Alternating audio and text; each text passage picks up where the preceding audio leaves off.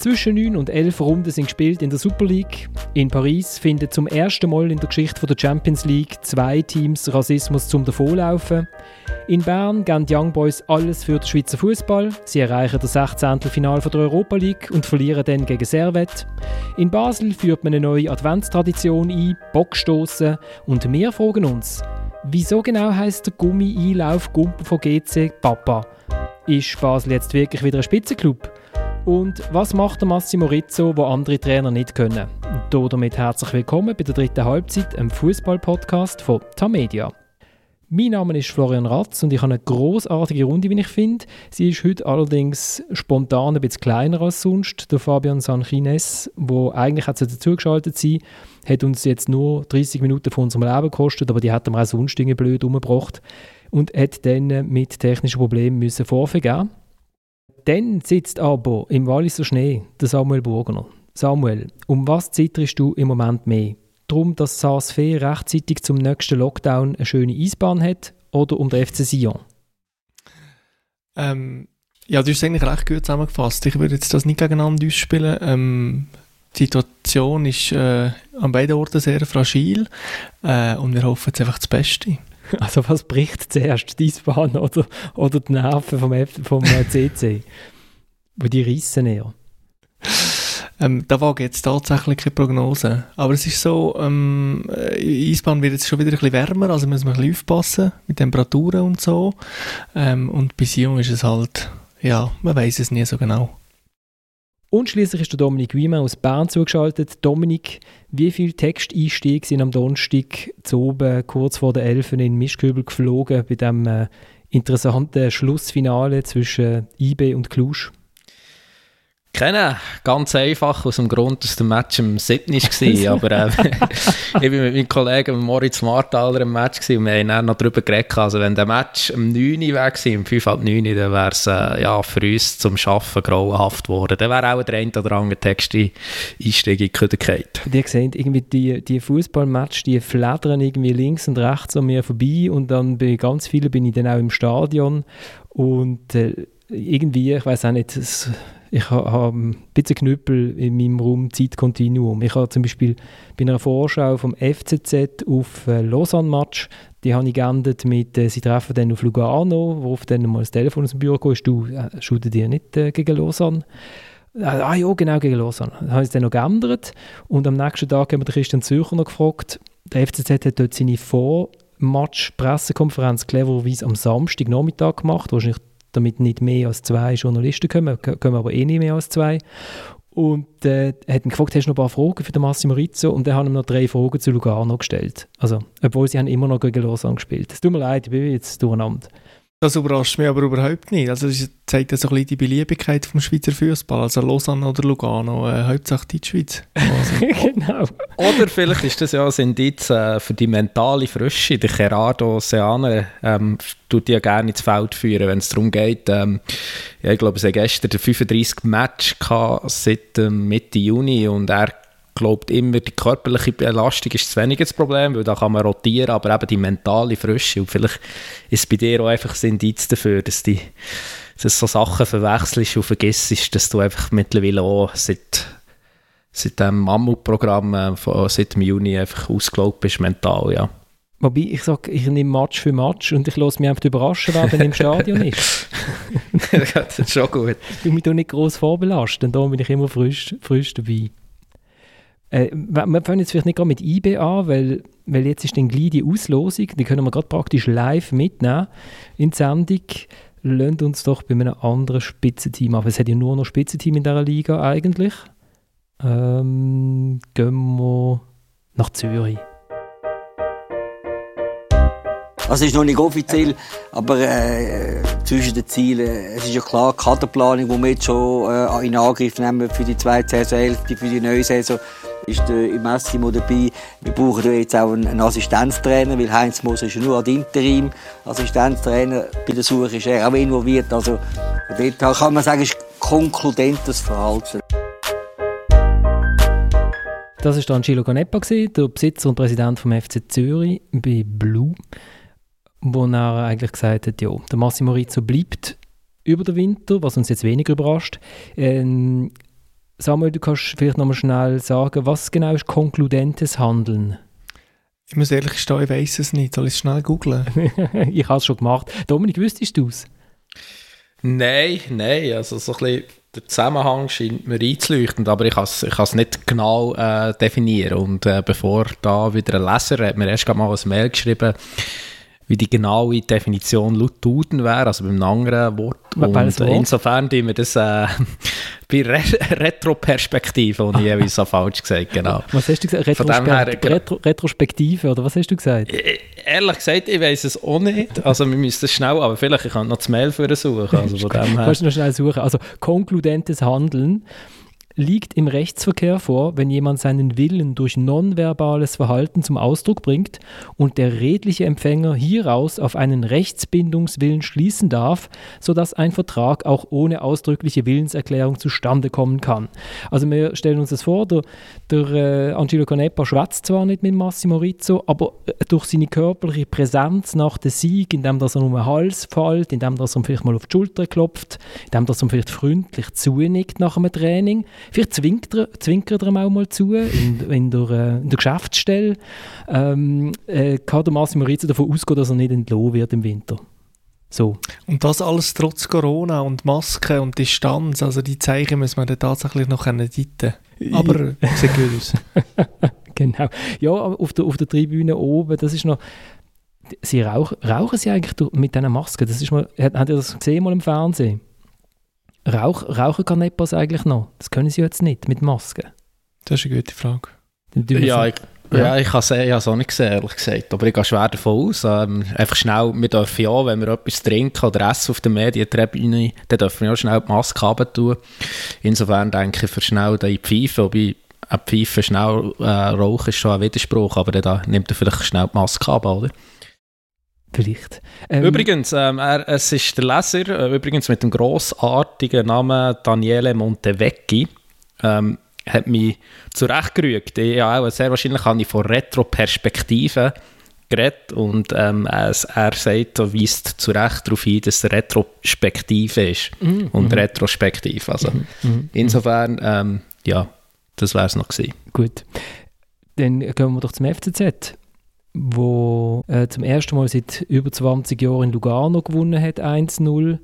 Lugano, die erste Niederlage seit 16 Spielen, glaube ich, wobei die Saisons zusammengerechnet beigefügt hat.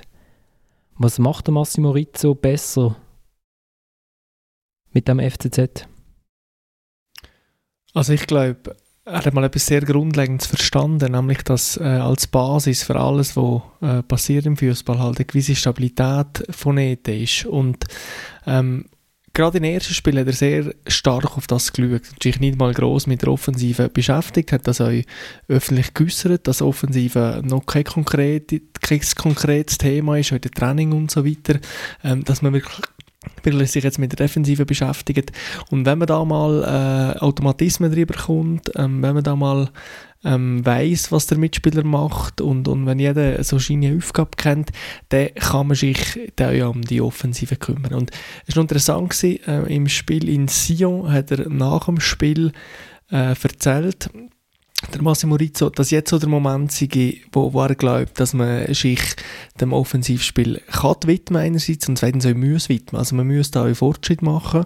Und ja, also im Lugano-Match haben wir das schon gesehen. Es war zum Teil flau gewesen, aber irgendwann haben sie schon wieder so ein bisschen probiert. Dominik, zittern in Bern vor dem FCZ? Also ich hätte noch niemanden gehört zittern, ehrlich gesagt. Gut, das gehört man auch ganz schlecht, oder? Dann müsste schon 10 klappen. Oder auch gesehen, ich glaube, wenn jemand momentan zittert, ist sehr wegen der Temperatur in den Stadien. Also ich glaube nicht, aber ich denke, wenn das nächste Duell ansteht, das wird ja nicht mehr in diesem Jahr sein, sondern erst wieder nach der Winterpause, dann wird man sich natürlich da sicher eingängig mit dem FC Zürich befassen und mit seinen Stärken. Aber ich glaube, wir nehmen es jetzt einfach zur Kenntnis, dass da zumindest eine Mannschaft wieder im Aufschwung ist. Eine Mannschaft, die ja den Anspruch hat, ein Spitzenclub zu sein. Und von dem her ist das ja grundsätzlich etwas Erfreuliches für die Liga und für den Schweizer Fußball. Also zu dem, was du gesagt hast, Samuel, dass sie sich ein bisschen mehr um die Offensive kümmern müssen nach dem Match in Sion. Es dunkt mir, das haben sie auch gemacht. Also auch, wo sie in Genf verloren haben, nachher gegen Lausanne. Gut, Lausanne hat es ihnen vielleicht auch ein bisschen einfach gemacht, aber da hat man schon gesehen, dass, was für eine offensive Power das Team hat. Und dass die Spieler auch durchaus Lust haben, mal ab und zu ein bisschen Ballbesitzphase zu haben und nicht immer nur hinten reinstehen und mit schnellem Umschalten zu spielen.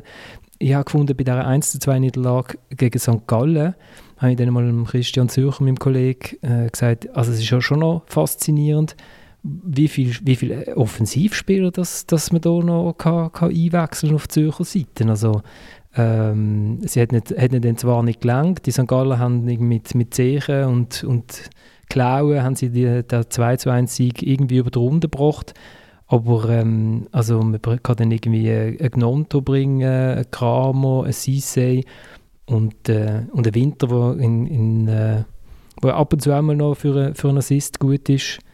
Also die haben vorne schon irgendwie etwas... So, man hat immer das Gefühl gehabt, ich habe mal geschrieben, der FCZ ist jetzt wie ein Auto auf Schnee. Er braucht irgendwie die Schneekette, er bringt die Power vom Motor irgendwie nicht auf den Boden. Und jetzt haben wir das Gefühl, auf dieser Basis, von dieser Abwehr, können sich dann auch die Offensivspieler ein bisschen mehr austoben, weil sie nicht in Angst haben, dass es hinterher wieder kesselt. Ja, das finde ich nicht so ein schlechtes Bild.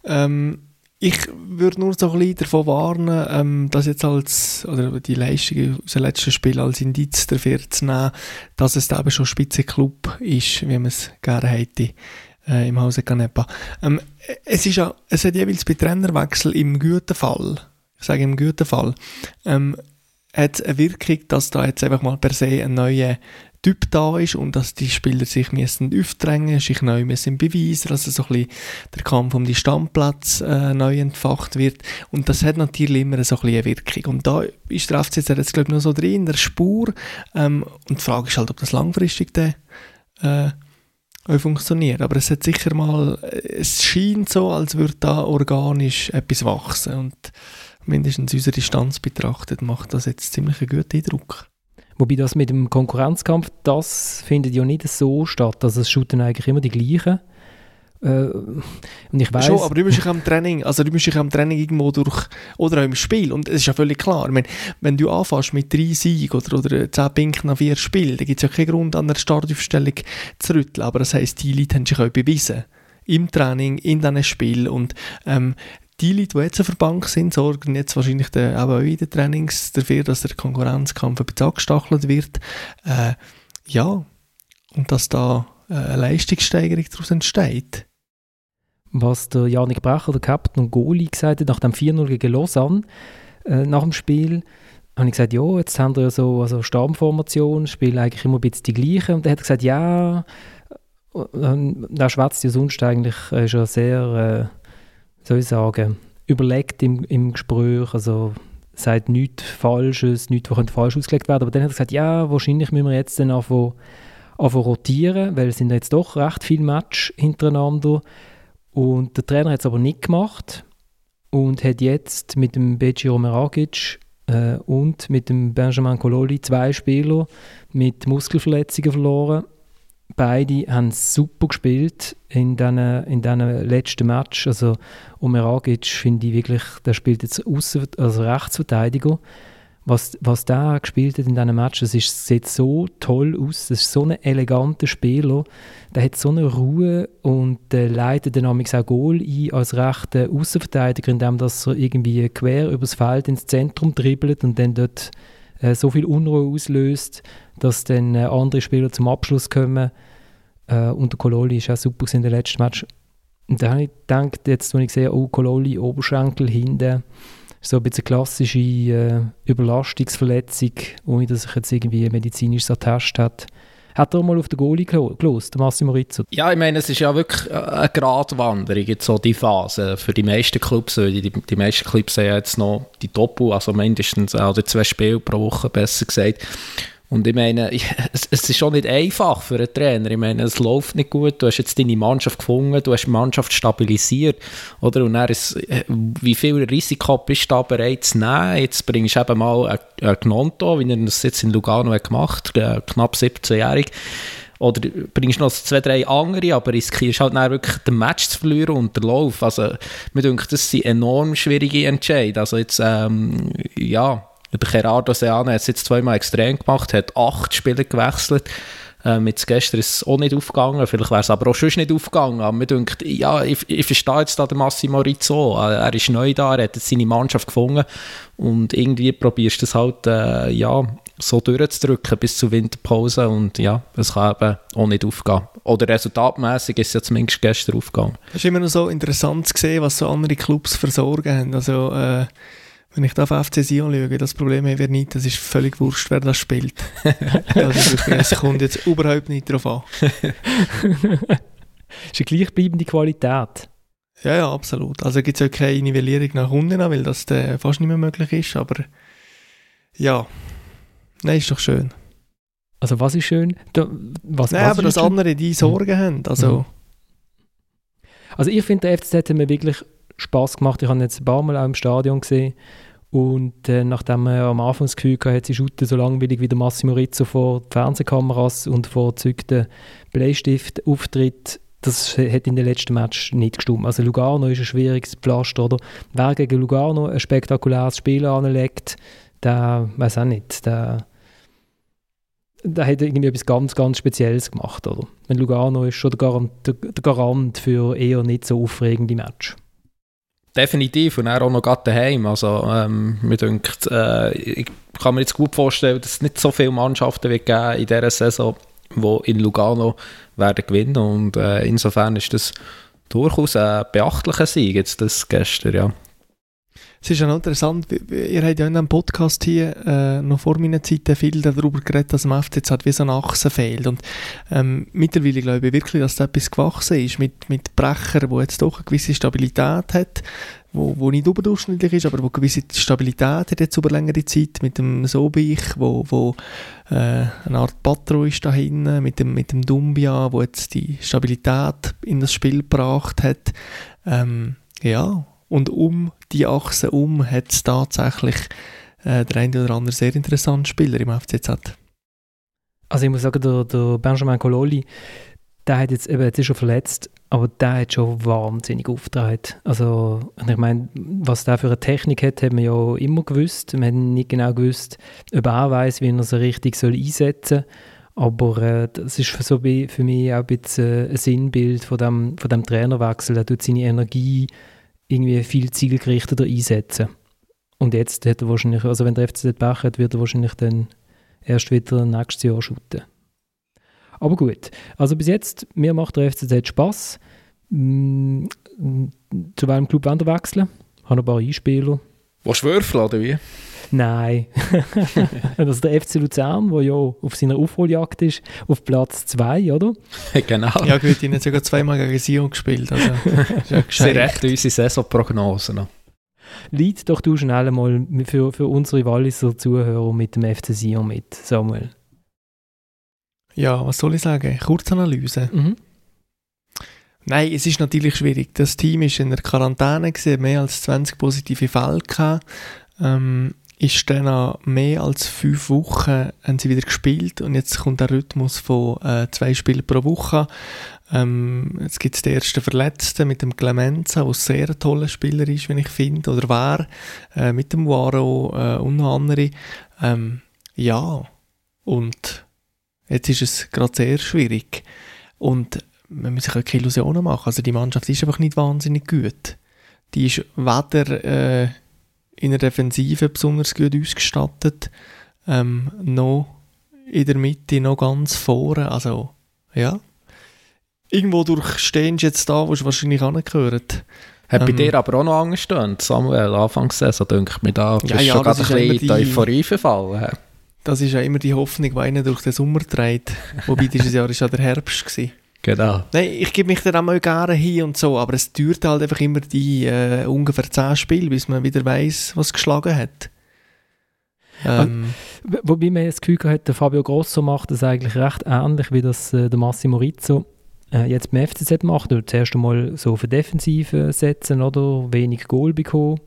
Also von dem her, eigentlich vom Aufbau vom Team her, hat er ja nichts Falsches gemacht. Oder wirkt er auf die jetzt schon ein bisschen ratlos?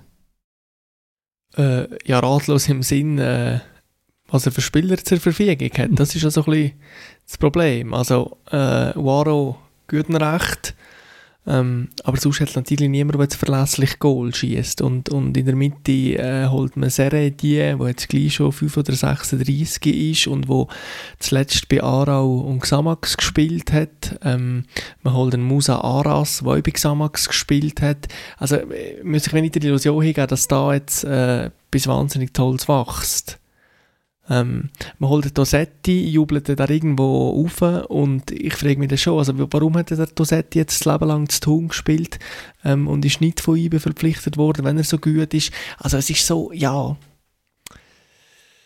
Man holt ja Picchino von Servette und Martic aus Rumänien für die Aussenbahnen, die sind dann gefunden, haben noch gut angefangen, aber schlussendlich ist es halt... Ja, es hat nicht schlecht angefangen. Er ist die 5 Wochen Quarantäne quasi gekommen. Und das ist jetzt schon eher schwierig. Ich würde jetzt nicht das alles abschreiben. Ich bin jetzt auch nicht so negativ, wie ich das vorher angedehnt habe. Das ist eher so eine Schutzironie, die ich mir dazu lege. Aber ja, es ist jetzt eine sehr grosse Herausforderung. Ja, und ein bisschen die Lücke gegen Führer geht ein bisschen auf, oder? Gut, seitdem haben noch ein Spiel weniger als die gerade vor ihnen sind, aber es sind jetzt doch schon 5 Punkte. Und als nächstes kommt dann gleich mal das Abstiegsduell praktisch. Ja. Mit Vaduz am Sonntag. Und es ist schon noch krass, wenn man jetzt so viel mal spielt. Ich meine, wenn es gut läuft, okay, das ist schön. Aber wenn man jetzt in einer Krise ist und man bekommt wirklich alle 3 Tage eine Watsche an Toren, das ist schon eher schwierig, kann ich mir vorstellen, für die Moral und so. Wobei theoretisch könnte man es dann natürlich schnell wieder in die andere Richtung kehren, aber vor allem eben auch also die Art und Weise, also ich habe einfach die Zusammenfassung gesehen von diesem Match gegen Luzern, aber da ist zumindest so jetzt den Eindruck gemacht, ist mir ja gerade vor allem mit 2, also mir ist eigentlich glücklich in Führung gegangen, Luzern war schon da besser gewesen. Und dann ist es eigentlich weiterhin auf 1 Goal gegangen, und zwar auf das von Sio. Also, wir verlieren dann zwar relativ knapp 2-1 und relativ spät, aber so wie es zumindest hat gewirkt, ist das eine einseitige Partie gewesen. Und wenn der Gegner dann eben Luzern heisst, wo ja durchaus auch schon ein bisschen Probleme hatte in dieser Saison, der gehe ich mal schwer davon aus, dass da kein Spieler von Sio mit einem guten Gefühl heimgefahren ist am Samstagabend. Nein, das ist klar. Wobei, aber ich würde jetzt sagen, Luzern läuft noch so ein bisschen unter dem Radar. Ich finde, das ist eine gut zusammengestellte Mannschaft. Ich finde, die haben eine sehr gute Mischung. Ich finde, die haben sehr gute Spieler, gute Einzelspieler drin. Von denen wird man wahrscheinlich noch irgendetwas kehren. Okay. Aber ja, spielt ja keine Rolle. Nein, sie haben keine Chance gehabt. Es ist hart gewesen. Und der junge Ersatzgoalie hat sie dann noch gerettet. Und sonst wäre es wahrscheinlich noch schlimmer geworden. Es ist eigentlich auch nichts Neues, was man beobachtet. Also ich meine, es ist mehr oder weniger alle Jahre das Gleiche bei Sio. Also man probiert etwas im Sommer, in der Regel hat es auch noch einen neuen Trainer und dann geht es schief in die Vorrunde und dann früher oder später erfolgt der Trainerwechsel und dann hat man es zumindest in den letzten Jahren hat man irgendwie noch Kurven bekommen. Letztes Jahr war es durchaus knapp gewesen. Es war auch schon vorher knapp gewesen. Aber es ist noch immer gut gegangen. Und ja, ich glaube, irgendwie früher oder später wird jetzt da wieder der Trainerwechsel kommen. Wir werden vielleicht auch etwas machen, wieder im Winter. Und dann reicht es halt dann gleich wieder. Ja, weil halt eben die Konkurrenz selber schwach ist. Ich meine, ja, Vaduz steuert jetzt nun mal auf den Abstieg direkt zu. Und dann ja, wird man vielleicht 9. als Sio und empfiehlt dann vielleicht der FC Thun und ja, dann kann man sich dann zumindest auch wieder retten, oder? Also, mir denke, das ist jetzt schon seit Jahren und das ist eigentlich das Erstaunliche für das Potenzial, das ja grundsätzlich vorhanden ist, also wo wir Potenzialalarm kurz, wo wir Medienschaffenden natürlich auch Sio zuschreiben, aber natürlich auch aufgrund von der Sachen, wo der Konstantin macht, also aufgrund von der Transfers, die er auch tätigt. Ja gut, jetzt Diesen Sommer hatte der Gürtel eng geschnallt, ist haushalterisch vorgegangen mit seinem Geld. Mir denkt, das hat durchaus so Hand und Fuß gehabt. Also, du bist jetzt da relativ streng ins Gericht, also mit diesen Spielern. Ich meine, das RD war für Aufschwung verantwortlich gewesen, bei Xamax. Der Karlen war schon dort ein wichtiger Spieler gewesen.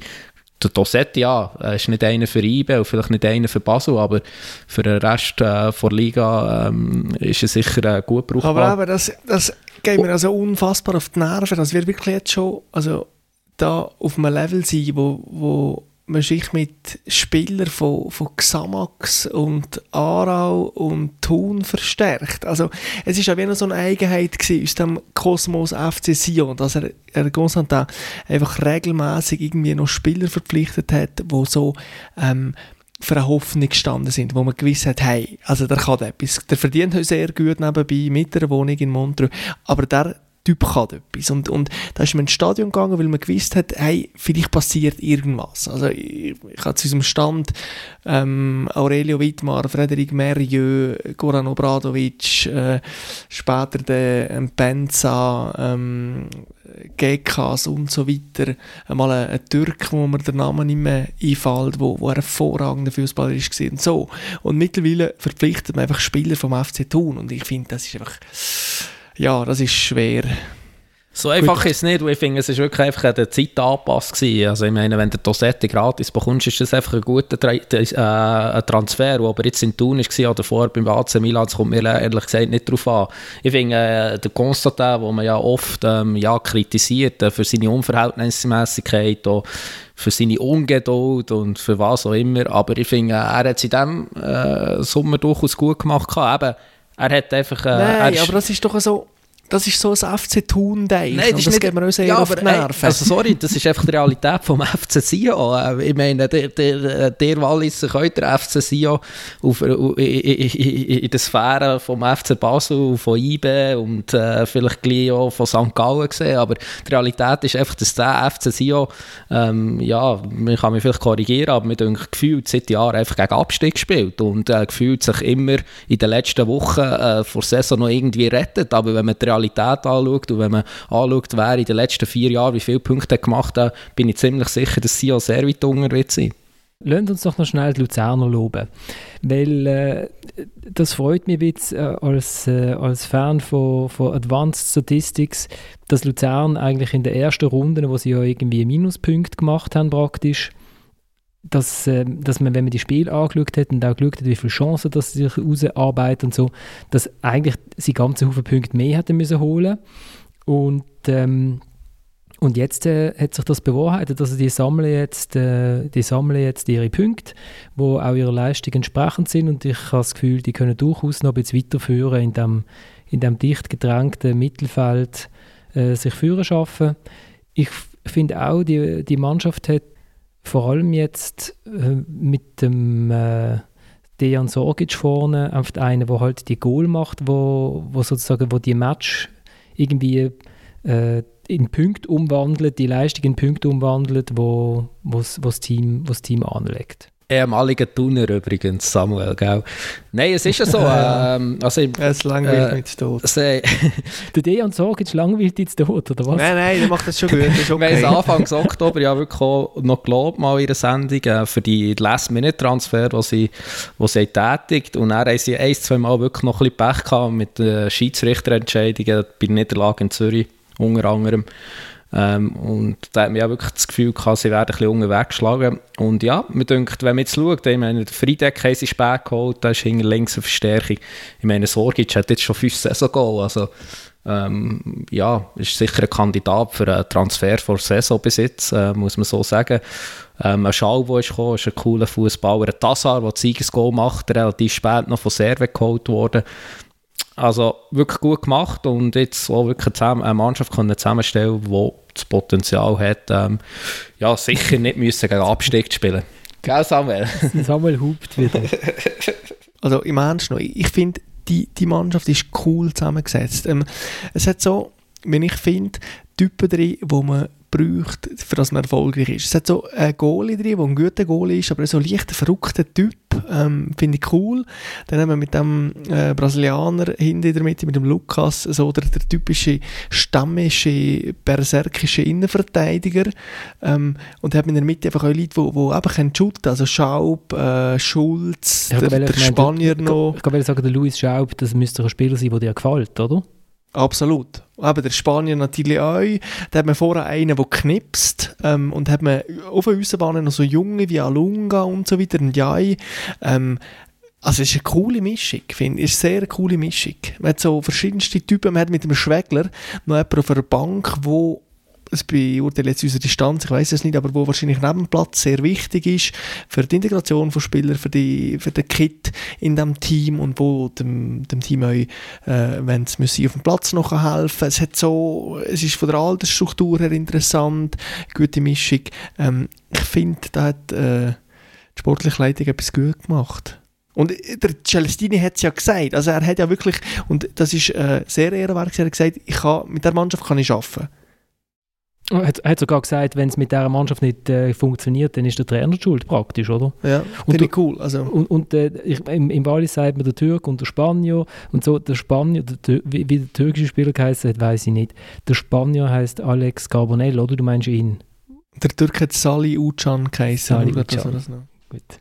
Genau. Gut, aber die haben auch übrigens, das habe ich schon vorgestaunt, also Gekas und Salih Uçan und so, die haben also dann nicht die Spuren hinterlassen im Wallis, denke ich. Aber das Lustige ist ja der Carbonell, von all diesen Transfers, die sie tätigt, ist das ja fast bis jetzt der einzige, der irgendwie noch nicht so funktioniert hat. Man denkt, er hat jetzt schon 2-3 sehr schlechte Matches eingezogen, ist jetzt auch auf der Bank gewesen, also ich wollte ihm da wirklich nicht das Steigerungspotenzial Samuel, gell, absprechen, der wird sich sicher noch finden, aber ist ja lustigerweise ist der bis jetzt eigentlich mehr oder weniger der einzige enttäuschende Neuzugang gewesen.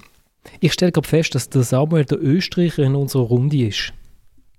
Oh jetzt. Mhm. Weil Dominik, du und ich telefonieren ja weil wir eine Geschichte machen für die Sonntagszeitung, warum dass die österreichischen Clubs so gut sind im Europacup. Auf Platz 10 von der UEFA-Rangliste.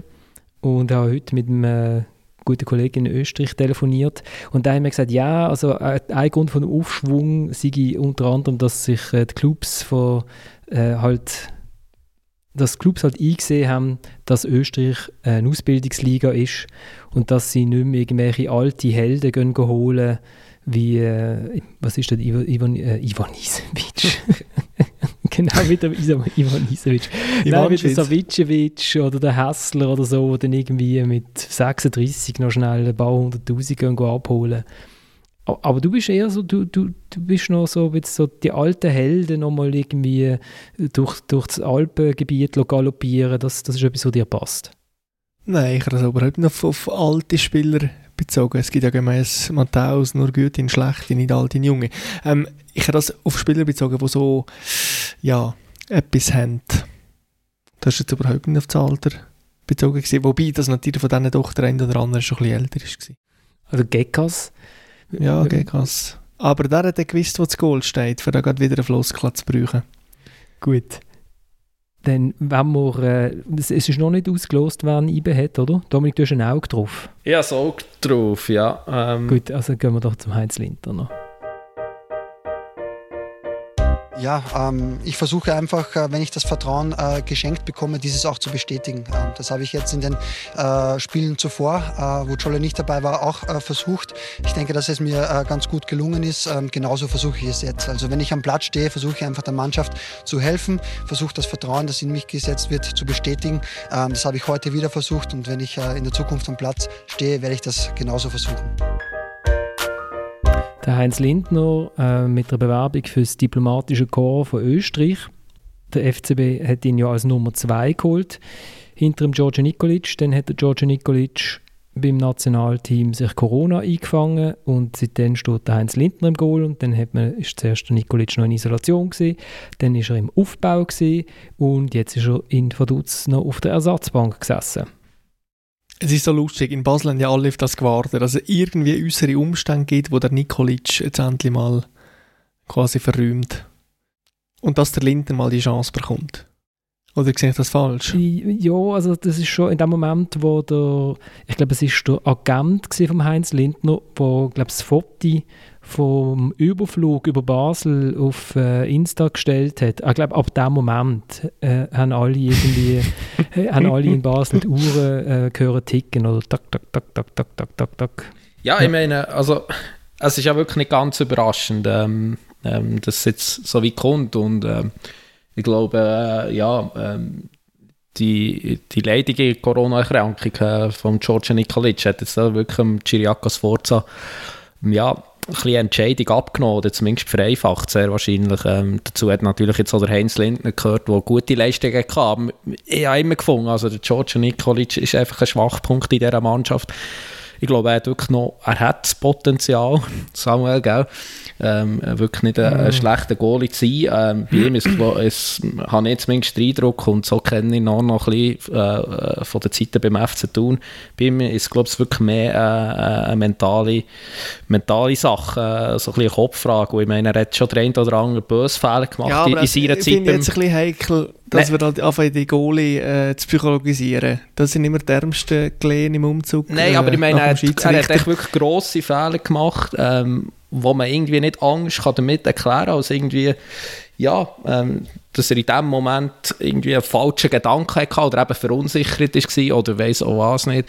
Und für mich war er ein Problem beim FC Basel und jetzt ist das irgendwie, elegant ist das falsche Wort, aber der Ciriaco Sforza hat es jetzt so relativ geräuschlos lösen. Und ich glaube, das hilft auf Tour im FC Basel.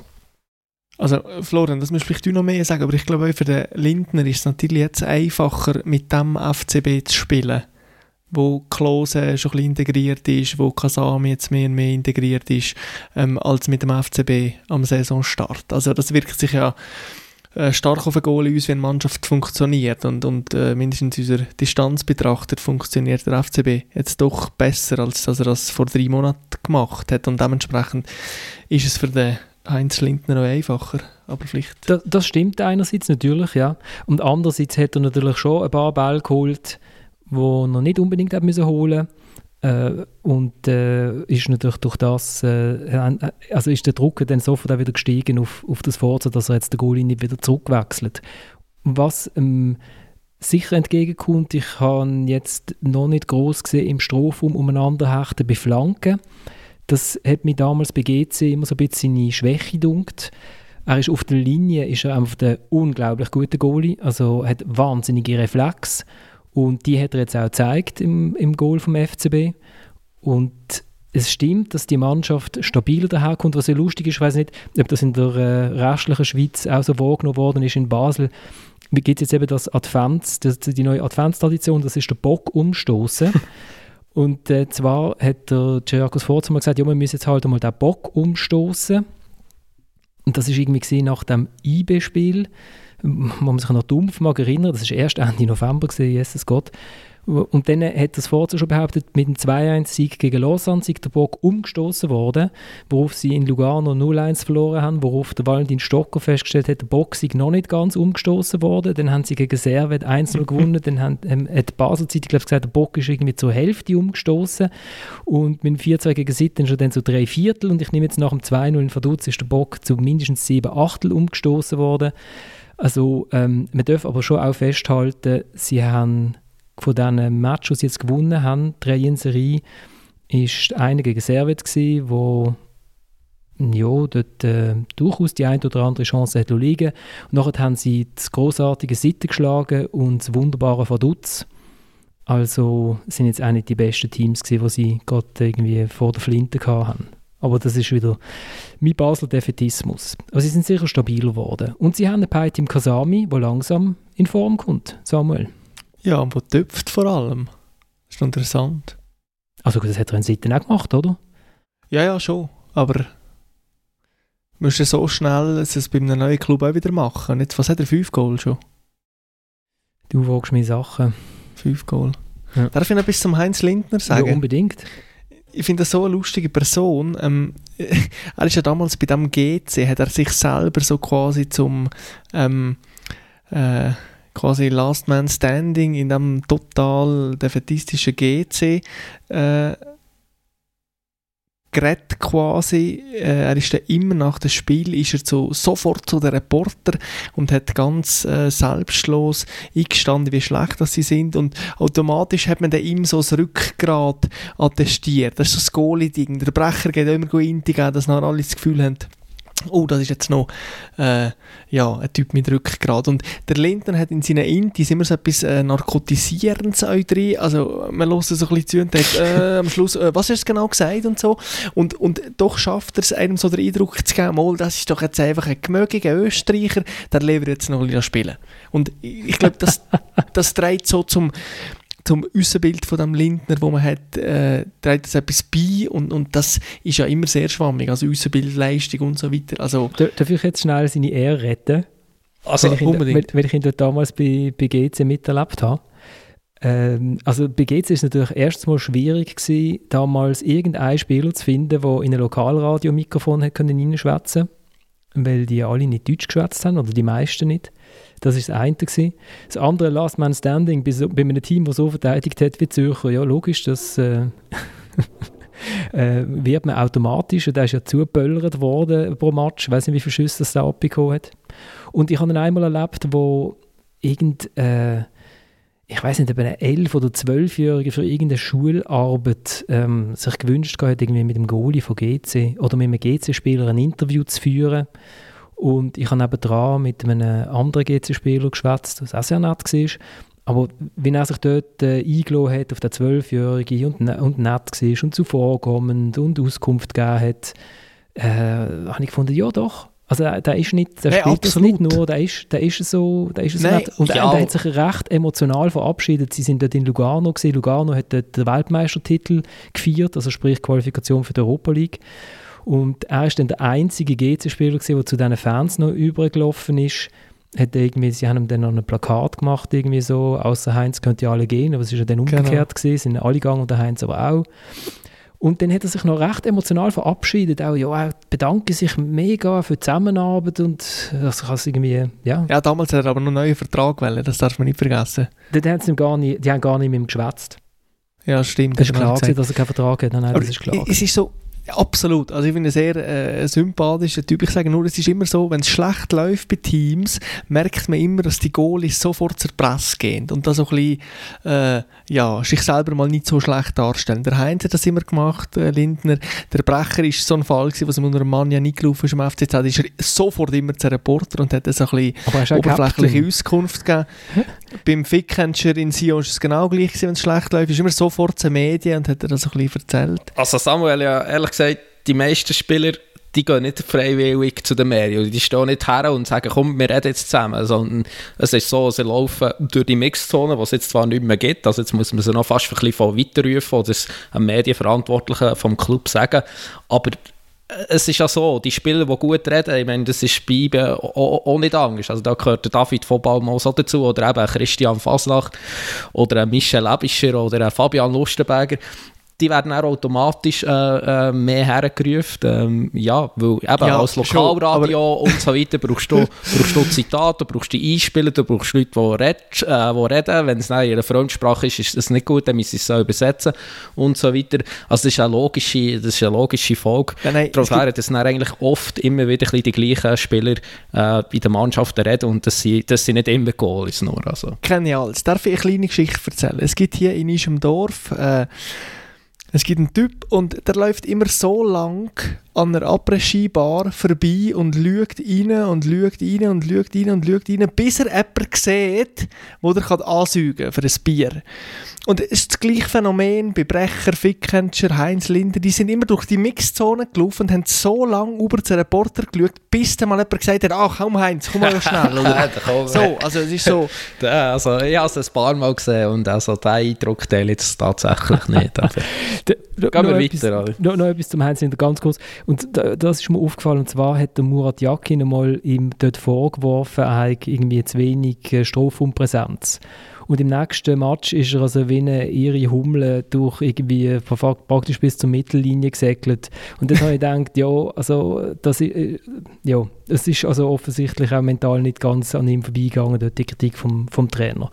Die ist ja sehr herrlich. Der Murat hat doch noch gesagt, dass es darum gegangen, dass der Lindner für Österreich ist aufgeboten wurde, und hat der Jacki noch irgendwie kommentiert mit, ja, im Sinne von, es kann nicht mit rechten Ding zu und her gegangen sein, irgendwie so. Denn wir haben ja am Mittwoch ist eigentlich ein Spitzenspiel, oder? Es ist Basel-IB, und wer hat gedacht, dass das ein Spitzenspiel ist, und jetzt ist es das? Erst gegen Zweiten. Ich meine, Basel mit einem Sieg können sie IB vorbeiziehen. Nachdem das erst mal noch der Rückstand irgendwie 8 Punkte war, oder 5. Aber klar, es ist noch ein Match mehr. Aber zumindest ein Spiel, wo man sich darauf freut, ja. Ich freue mich auch jetzt drauf. Das letzte Mal war es bei Blue das Duell der Giganten. Das hat mich gedacht, für die erste Begegnung von doch immerhin 4 in dieser Saison vielleicht leicht hochgegriffen. Was ist es jetzt? Das Duell der Legenden. Also Club-Legenden oder was? Oder wieso? Ich weiss nicht, was kommt nach Giganten? Der weiß es nicht. Ja, oder einfach... Ja, schon Ikonen, finde ich. Der Ikonen. Ja, also, oder das Duell der Vielspieler, oder? Also eben, ich habe irgendwie eingangs schon gesagt, IB, übrigens ist jetzt gerade eine Auslosung, es ist jetzt gerade gezogen worden. IB hat irgendwie schon den 35. Match jetzt gemacht, und bei Basel steht... Ja, das hast du jetzt bei 35 Mal gesagt, dass schon 35 oder 33. Ich meine, das ist so, Luzern spielt ähnlich viele Matches im ganzen Jahr. Von dem her, das wird sicher natürlich auch eine Rolle spielen. Also, zumindest die IB hat man schon den Eindruck, die gehen mittlerweile auf dem Zahnfleisch. Und jetzt kommt es dann gerade, darum stocken wir da so, ist mega spannend für die den Podcast hören, irgendein Mann mit schlecht rasiert, der ist ähnlich schlecht rasiert wie ich, dreht es auf und... Könnt ihr mir anrufen, wenn das durch ist, oder? Bayer Leverkusen. Das ist doch schön. Schön? Das ist aber schönes Los. Ja, also schwierig natürlich auch, aber ein cooles Los, ja.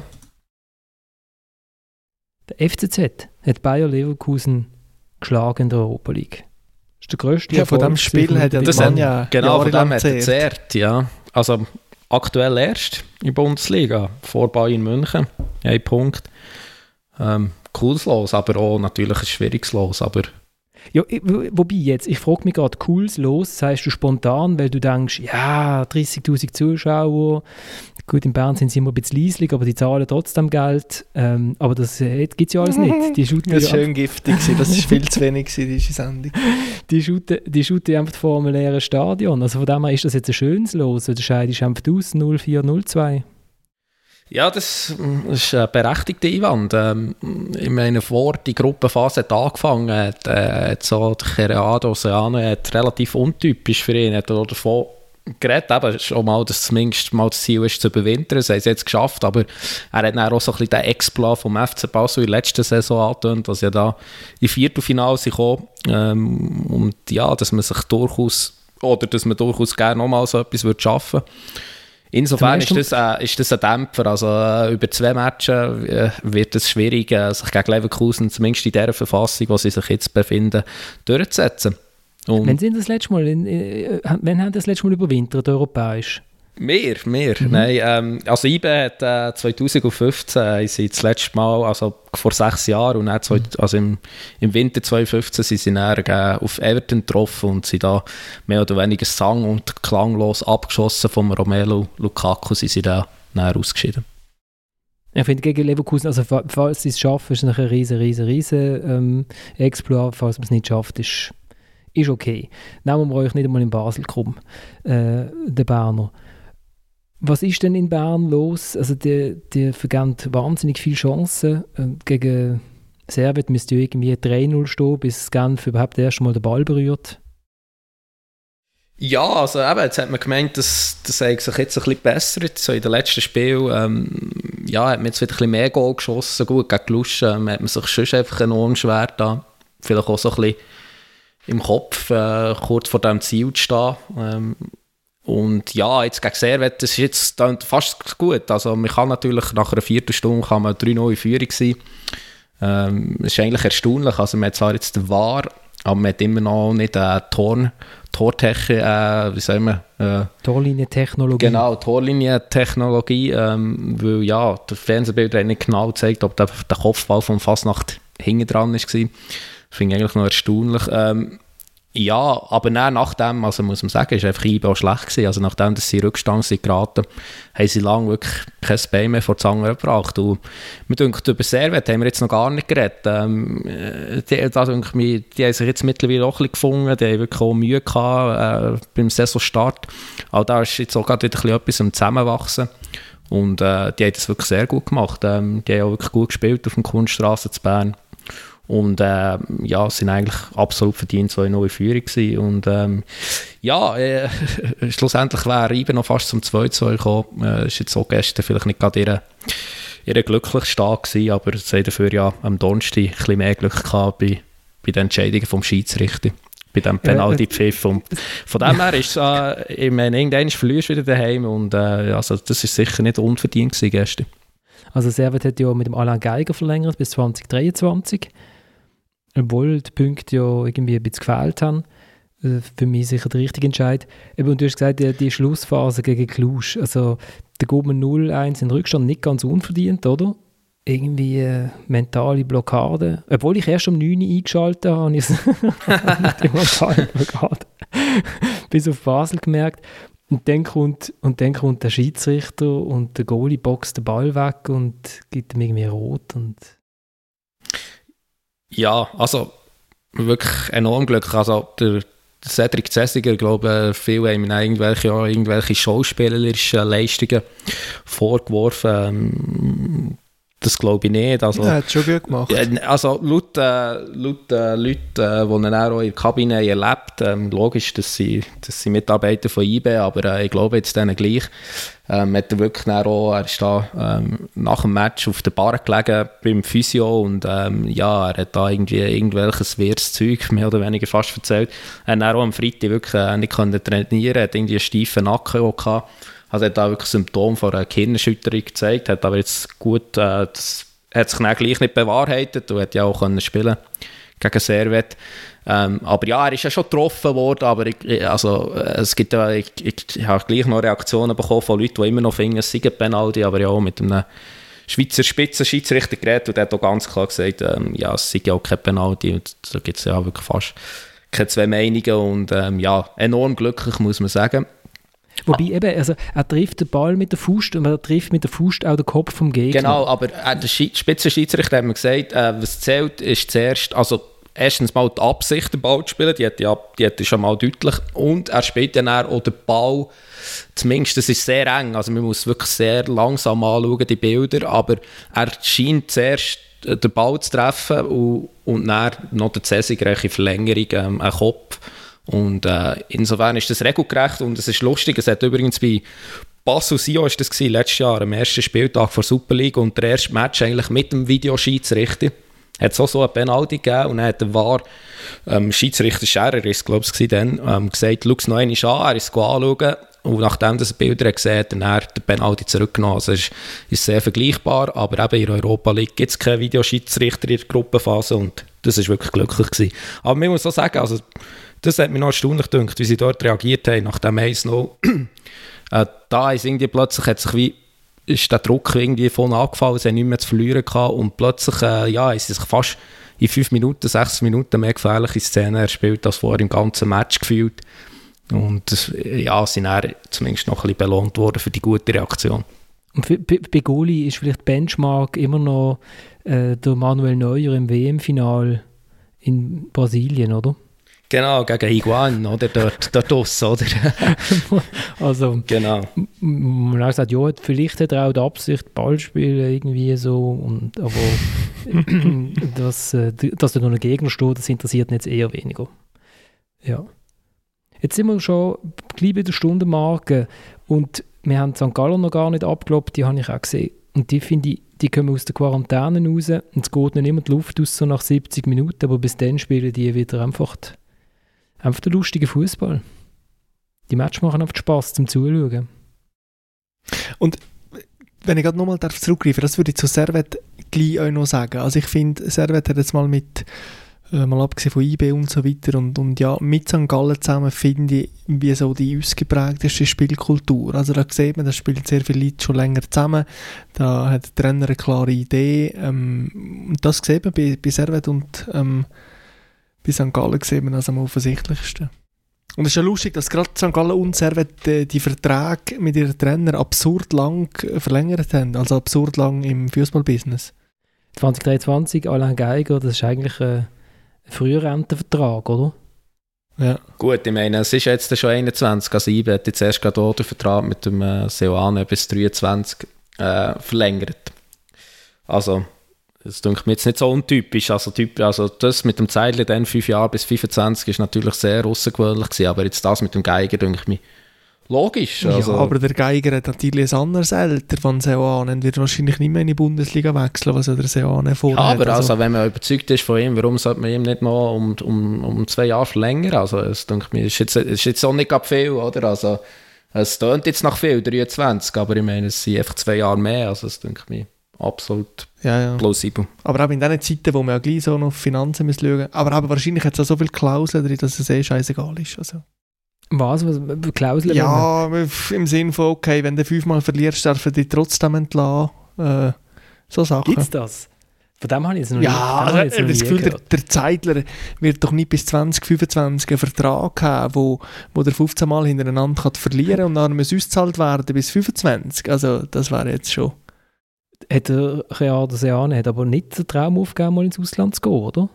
Nein, definitiv nicht. Und also, das Lustige ist ja, vor 3 Jahren, also jetzt ist Dezember und vor 3 Jahren, aber im November hat der Adi Hütter dann einen auslaufenden Vertrag gehabt und den hat auch verlängert gehabt, also fast wirklich in gleicher Zeit und ist dann im Sommer nach dem Meistertitel gleich zu Frankfurt gewechselt und also das Szenario würde ich jetzt auch nicht für diesen Sommer ausschließen beim Seoane.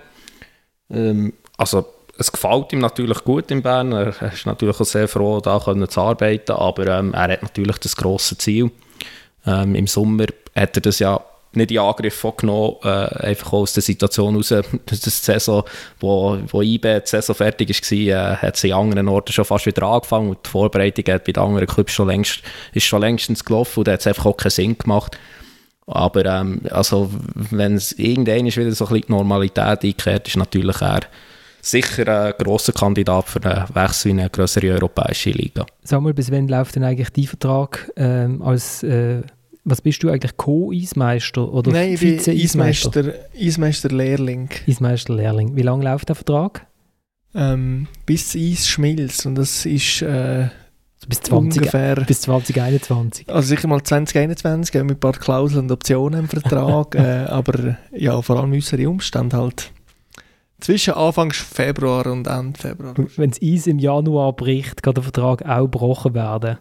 Irgendwie so. Ja. Und kannst du verlängern? Ja. Hast du Hoffnung, dass es eine Vertragsverlängerung gibt? Ja, eine Vertragsverlängerung würde bedeuten, nächstes Jahr wieder. Also auf das schaffe ich jetzt einfach her und ich schaue, also nicht Spiel für Spiel, aber Tag für Tag schaue ich, Spritzrunde für Spritzrunde schaue ich und konzentriere mich auf meine Leistungen und ja, also wenn mir Vertrauen geschenkt wird, wie der Heinz Lindner gesagt hat, dann versuche ich das Vertrauen einfach zu rechtfertigen und ja, so. Das finde ich doch gut. Und ich hoffe für dich, dass nicht irgendwo ein Ersatz... Eismeisterlehrling sitzt und dir sofort den Schlauch aus der Hand nimmt, wenn du einmal irgendwie mit Husten ausfallst. Ja, die Lüren, die schicken ja wahrscheinlich alle schon Dossier, wenn du 2-mal verlierst oder eben, wenn der Ziel mal schmilzt. Ich danke euch vielmals fürs Mitschwätzen. Ich danke fürs Zuhören. Wir steigen aus mit der Szene von der letzten Woche, am Abgang von Paris Saint-Germain und Bajaksche hier in Paris in der Champions League. Ihr findet uns überall, wo es Podcasts gibt oder auf der Webseite von Tamedia. Ihr könnt euch für unseren Newsletter anmelden unter florian.ratz@tamedia.ch oder über unseren Insta-Kanal dritte.halbzeit.podcast. Danke vielmals, bis zum nächsten Mal. Wait.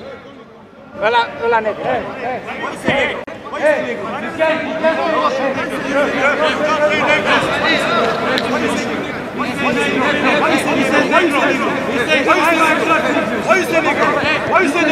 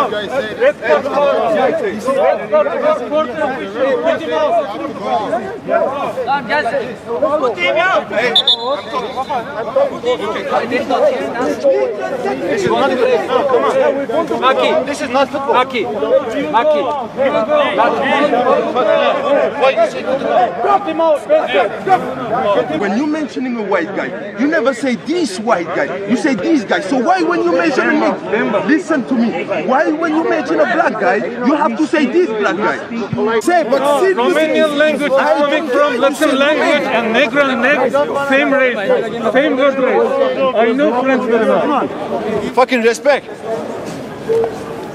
Mehmet. Okay. Fuck off. We are finished. Say to come on, this is football. This is not football.